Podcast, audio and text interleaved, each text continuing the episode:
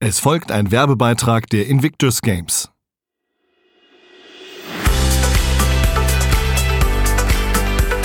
Unbezwungen. Emotionen, Schicksal, Sport. Der Podcast zu den Invictus Games Düsseldorf 2023. Herzlich willkommen zu dieser Episode von Unbezwungen hier im Feed des Aufwacher Podcasts. Alle zwei Wochen geht es hier um die Invictus Games 2023 in Düsseldorf. Bei den Invictus Games messen sich Menschen in sportlichen Wettkämpfen miteinander, die der Gesellschaft gedient haben. Als Soldatin, als Feuerwehrmann, als Polizistin. Und die dabei verletzt wurden, körperlich oder psychisch.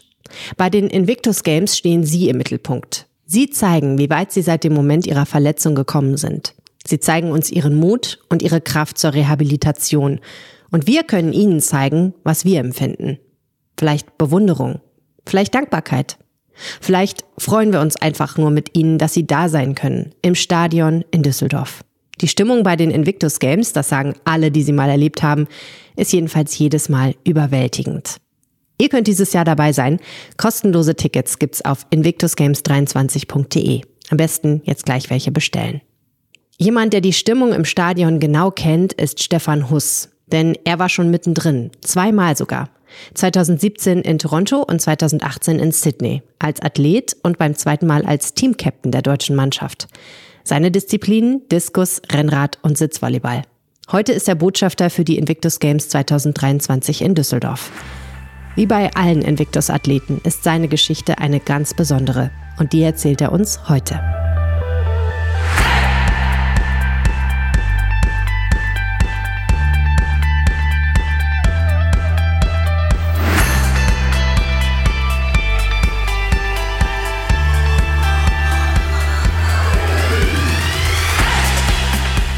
Mein Name ist Stabsfeldwebel Stefan Huss. Ich bin 41 Jahre alt, bin im Bahnleben Trainersport KLF in der Bundeswehr und ich bin gleichzeitig einer von drei Botschaftern für die Invictus Games in Düsseldorf. Das Kind Stefan Huss war geprägt durch Eishockey, was seine Leidenschaft war. Ansonsten durfte ich Wirtschaftsschule besuchen und bin dann irgendwann über den Weg einer kaufmännischen Lehre zum großen Außenhandelskaufmann äh, zu dem Punkt gekommen, dass man sich dem Wehrdienst stellt. Das war 2001. Ich habe mich aber bewusst für die Bundeswehr entschieden. Ich wollte das kennenlernen, weil mein Vater und so Verwandtschaft alle ihren äh, Wehrdienst abgeleistet haben. Und die haben immer sehr, sehr viel über die Kameradschaft erzählt, über diesen Zusammenhalt, dass man Entbehrungen gemeinschaftlich einfach irgendwo überstehen muss. Und ähm, da bin ich auch nicht enttäuscht worden. Ich habe mich dazu entschlossen, erstmal den Grundwehrdienst zu verlängern. Aber es kam dann irgendwann der richtige Zeitpunkt, dass eben mein damaliger Gruppenführer und dann auch der Zugführer zu mir kamen und mich gefragt haben, ob ich mir nicht wirklich vorstellen kann, länger bei der Bundeswehr eben zu bleiben. Ja, und seitdem bin ich da. Und ich bin ehrlich, ich bereue diese Entscheidung nach wie vor nicht. Ich war damals Zugführer in der Grundausbildungskompanie, hatte damit 36 Rekruten unter mir und habe diese Soldaten auf ihren Weg des damals noch Wehrdienstes vorbereitet. Da waren wir jung, damals war ich nicht gebunden, damals war, war ich auch geprägt, glaube ich, von Abenteuerlust und jetzt darf man, glaube ich, auch nicht irgendwo ähm, verteufeln. Wir waren hauptsächlich dafür da, in dem Gebiet, was sehr, sehr weit im Osten lag, Aufklärung zu betreiben. Ähm, wir waren an Orten, wo zum ersten Mal zum Beispiel ISAF-Truppen vor Ort wirklich waren und haben da versucht, ein Lagebild zu erstellen, wer uns wohlgesonnen ist oder wer ISAF nicht wohlgesonnen ist. Ich kam 2008 aus Afghanistan zurück, habe dann relativ zeitnah meine jetzige Ehefrau kennengelernt haben dann äh, in erster Linie nicht vorgehabt, dass wir jetzt unbedingt äh, gleich eine Familie gründen. Das hat sich einfach so ergeben. Das war jetzt nicht geplant. Und es war aber so, dass meine Frau alles mitbekommen hat bis zu meinem nächsten Einsatz, in den ich diesmal nicht freiwillig gegangen bin, sondern in den ich befohlen worden bin. Das ist der Unterschied zu diesem zweiten Einsatz. So bin ich äh, 2013 ähm, nochmal nach Afghanistan und äh, war dann da in Kabul stationiert. Mein äh, Sohn war noch kein Jahr, als ich damals in den Einsatz gegangen bin. Beim zweiten Mal waren es über 120 Tage, die ich im Einsatz war. Im ersten Einsatz war sehr viel geprägt davon, Aufklärung zu betreiben und Dinge zu bewerten. Faisabad ist mehr ländlich geprägt. Wenn du dann in Kabul ankommst und dir vorstellst, äh, ist es hier wie Düsseldorf oder ist es wie München, nur dass auf einer zweispurigen Straße wie hier bei uns auf einmal vier Spuren sind, ist es von der Beurteilung der Lage oder von der Beurteilung der Gefahr her was komplett anderes. Und deswegen muss ich auch sagen, war der zweite Einsatz wesentlich intensiver für mich. Das heißt nicht unbedingt gefährlicher, aber der Körper fährt äh, mehr hoch und ist mehr dem Stress ausgesetzt. Und wenn ich da einfach als Beispiel geben kann, es gab oft Gefahrenwarnungen, dass wir zum Beispiel Fahrzeuge haben, in denen ähm, Explosivstoffe versteckt sein sollen oder sich Menschen darum befinden, die uns jetzt unbedingt nicht äh, wohlgesonnen gegenüber sind. Und da ist so dieses Beispiel, dass es immer ein gelber Toyota Corolla war, weil in Afghanistan sehr viele Toyota Corollas rumfahren. Und dann fährst du das erste Mal aus deinem sicheren Schloss hinaus und stellst dir fest, äh, nachdem du das erste Mal rechts abbogen bist, dass da auf einmal drei gelbe Toyota Corollas rumfahren, dann bist du in erster Linie mal so, so überfordert und dann beurteilst du den ersten gelben Toyota Corolla und stellst du fest, na okay, das ist jetzt nicht unbedingt was. Dann beurteilst du den zweiten, stellst du fest, ja okay, das ist alles sicher. Und dann beurteilst du den dritten und stellst du fest, okay, das ist auch alles sicher.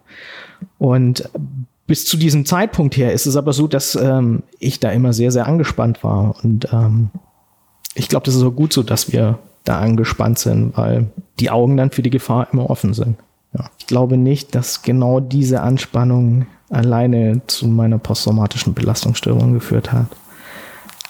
Da kam ja wesentlich mehr dazu, ähm, dass es wirklich äh, eine posttraumatische Belastungsstörung eben wurde.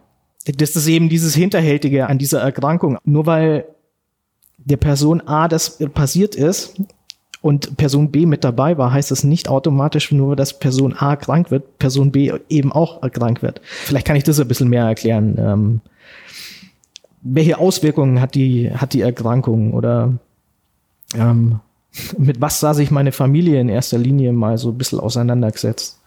Wir hatten ähm, letztes Jahr Schulfest von meinem Sohnemann, wo sich alle Eltern der Klasse getroffen haben in einem Park und da zusammen Picknick gemacht haben. Da sind wir natürlich auch hin und äh, da hat mich meine Frau dann schon gefragt, ja, willst du da jetzt wirklich mit? Und dann äh, sage ich, ja, wieso nicht? Ja, aber du sagst dann, wenn es nicht mehr geht.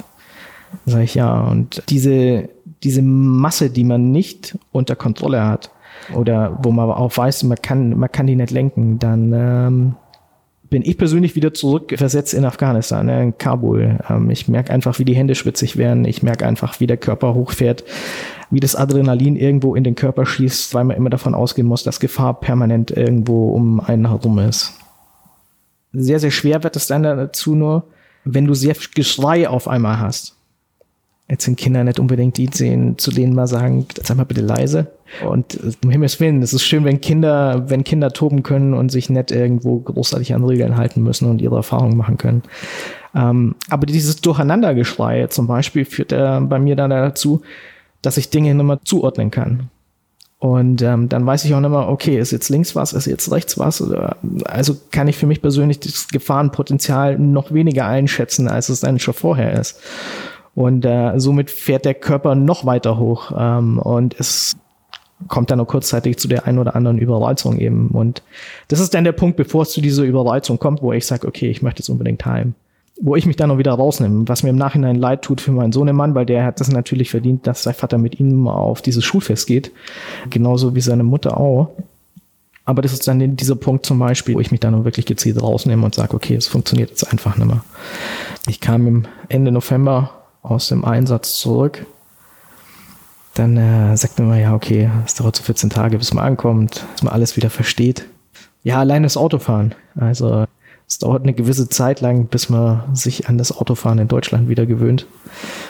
Und meine Frau hat irgendwann aber zu mir gesagt, so, ey, ich weiß nicht, was mit dir los ist. Du bist immer so aggressiv und du fahrst von jetzt auf nachher hoch. Ähm, du willst mit deinem Sohn nimmer alleine sein. Du kümmerst dich nicht um deinen Sohn. ja, das waren dann so Dinge, die ich mir immer wieder angehört habe und am Anfang schiebt man die auch von sich weg. Man möchte sich am Anfang auch nicht eingestehen, dass man wirklich ein Problem hat. Also ich habe das auch so beschrieben. Mein Sohn war für mich wie ein Fremdkörper, als ich zurückgekommen bin und ich konnte dem auch die Windeln äh, nicht wechseln, weil dieser Geruch der benutzten Windel mich zeitweise wieder zurückversetzt hat in die Einsätze einfach. Und für mich kam dann auch irgendwann der Punkt, wo ich nicht mehr wusste, ob ich wirklich die Verantwortung für ein hilfebedürftiges Lebewesen übernehmen kann. Ich bin aber froh, dass ich mich da damit auseinandergesetzt habe. Ähm, ich habe mich dann meinem alten Spieß mal anvertraut. Das war so Anfang 2014 auf einer Geburtstagsfeier an einem Wochenende. Der Spieß ist derjenige, der uns am längsten kennt. Das ist so die Mutter der Kompanie, der sehr, sehr guten Zugang zu uns haben sollte. Und der damalige, der hat das auch gehabt. Und der ähm, habe ich mich dann so ein bisschen anvertraut und der hat dann auch zu mir gesagt, äh, Stefan sucht Hilfe. Dann ist man in erster Linie, glaube ich, äh, ja, ganz schön überfahren, wenn äh, die Personen, die dir doch sehr nahe stehen und ähm, auf deren Wort du sehr, sehr viel gibst, ähm, dann zu dir sagen, ja, also irgendwas ist jetzt anders und du musst ja wirklich Hilfe suchen. Und ich glaube, dass ich zu diesem Zeitpunkt mich auch eher mehr zurückgezogen habe, aber ich dann wirklich auch diesen Schritt gewagt habe, zu sagen, okay, du suchst jetzt mal Hilfe und gehst zu einem Arzt. Und ich kann jedem nur mit auf den Weg geben, ich verstehe das, wenn man Angst hat. Ich habe mir auch vorgestellt, oh Gott, wie ist es jetzt, wenn ich da irgendwo zu so einem Psychologen, zu so einem Psychiater gehen muss? Oh Gott, muss ich mir jetzt da auf eine Couch legen und dann fängt er an, in meinem Gedächtnis zum Schrauben. Und ich hatte auch am Anfang wirklich echte Vorurteile, ähm, aber ich kann jedem nur sagen, nee, so funktioniert das nicht. Und ähm, ich bereue diesen Schritt nicht, dass ich diesen gegangen bin es war für mich persönlich eine riesengroße Erleichterung, ähm, als ich eine Diagnose bekommen habe. So dienstlich, dass ich wusste, okay, es ist jetzt eben anerkannt, privat, wussten wir zumindest, ja, okay, wir wissen jetzt, woran wir sind, aber was bedeutet das? Da stand man ganz am Anfang. Aber auch so wusste dann zumindest meine Familie, okay, es ist nicht äh, so, dass ich mich nur verändert habe, sondern das ist wirklich eine Erkrankung. Wie hat sich äh, die Erkrankung auf meine sportliche Leistung ausgewirkt? Dann muss ich sagen, dass mir damals die Familie wichtiger war als alles andere, so dass ich an der sozialen Kompetenz irgendwo weitergearbeitet habe und dafür aber so meinen Körper komplett vernachlässigt habe ähm, oder auch meine Gesundheit vernachlässigt habe. Ich habe im Jahr 2016 2015 für mich mal festgestellt, dass es so nicht mehr weitergehen kann. Also ich habe verstanden, dass ich krank bin. Ich habe aber auch verstanden, dass ich mit der körperlichen Verfassung, die ich damals hatte, meinem Sohnemann kein gutes Vorbild bin. Ähm, das hat dann eben da dazu geführt, dass ich irgendwann mal an das Zentrum für Sportmedizin nach Warndorf überwiesen worden bin, da dann die ersten Untersuchungen eben auch liefen, weil mit einem starken Übergewicht doch gewisse Bewegungseinschränkungen irgendwo da waren. Und ich dann in die Gruppe Sporttherapie nach Einsatzschädigung eben überführt worden bin, was sich auch in Warndorf befindet. Und diese beiden Stellen arbeiten da Hand in Hand zusammen. Ja, da war ich auf dem einen oder anderen Lehrgang und wurde dann auserwählt, bei den Invictus Games 2017 in Toronto teilzunehmen. Und das war für mich erstmals äh, ein Anfall von Stolz wieder. Ne? Für mich selber hat es ja nur bestätigt, dass ich mich auf dem richtigen Weg befinde auf diesem langen Weg der Rehabilitation. Bei den ersten Spielen 2017 äh, muss ich sagen, bei aller Vorbereitung, egal ob es die Opening oder die Closing Zeremonie war, da bist du überfordert. Und da darfst du auch nicht vergessen, du wirst ja damit auch konfrontiert, warum du bei diesen Spielen bist. Also am Anfang, da bist du auf so einem Hoch, ne? Also die, die Vorbereitung. Du hast ein neues Ziel, das du da gesetzt hast. Du hast das Umfeld, das passt. Es ist alles nur darauf, irgendwo gedrimmt, sportliche Leistungen zu erbringen. Und dann gehst du zu diesen Spielen und stellst fest, so, es gibt einen Grund, warum du da bist. Also das war zum Beispiel das, was mich dann nach diesen Spielen sehr, sehr stark beschäftigt hat. Aber bei diesen Spielen selber, bin ich ehrlich, da, hab ich, da konnte ich diese, diese Masse ausblenden. Und dann darf man eins nicht vergessen, da machst du diese Masse nicht alleine, sondern du hast deine Mannschaft um dich rum, du hast äh, den ganzen Staff mit dabei, du hast äh, die psychologische Zelle mit dabei, die uns ja auch auf den Lehrgängen immer begleitet.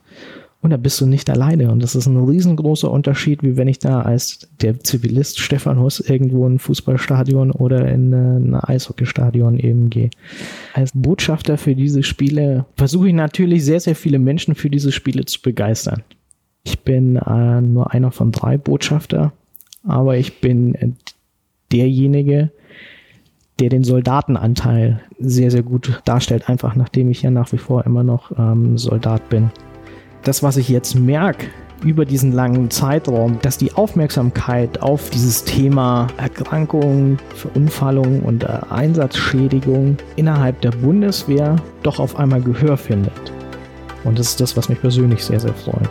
Ich freue es auch umso mehr, wenn diese Thematik auch nach außen tragen wird und ähm, wie auch für alle anderen irgendwo ein Beispiel sein können und sich andere vielleicht was abschauen können, wie wir das Ganze handhaben. Deswegen bin, ich auch froh, dass es bei diesen Spielen funktioniert hat, wirklich Blaulichtorganisationen mit ins Boot zu nehmen, was einzigartig ist zum jetzigen Zeitpunkt. Aber ich der Meinung bin, äh, dass wir genauso anderen Menschen, die ihren Dienst an der Gesellschaft leisten, genauso viel Respekt zollen sollen und denen vielleicht auch mal in ihrem System einen Gedankenanstoß geben sollen, wie sie sich vielleicht eben anders um ihre Mitarbeiter kümmern können. Sich kümmern. Darum geht es bei den Invictus Games. Mit eurem Jubel und Applaus im Stadion könnt ihr Menschen wie Stefan Hus zeigen, dass euch ihr Schicksal berührt. Hier geht's in zwei Wochen weiter. Wenn euch diese Episode gefallen hat, schaut doch mal hier im Feed nach Episode 1 von Unbezwungen. Darin erzählen die beiden Projektleiter der Invictus Games 2023, was euch bei den Spielen in Düsseldorf alles erwartet. Und das ist wirklich eine Menge. Danke fürs Zuhören und bis bald. Große Emotionen, bewegende Schicksale, mitreißende Sportmomente. Das sind die Invictus Games. Vom 9. bis 16. September 2023 in Düsseldorf. Jetzt Tickets sichern auf invictusgames23.de.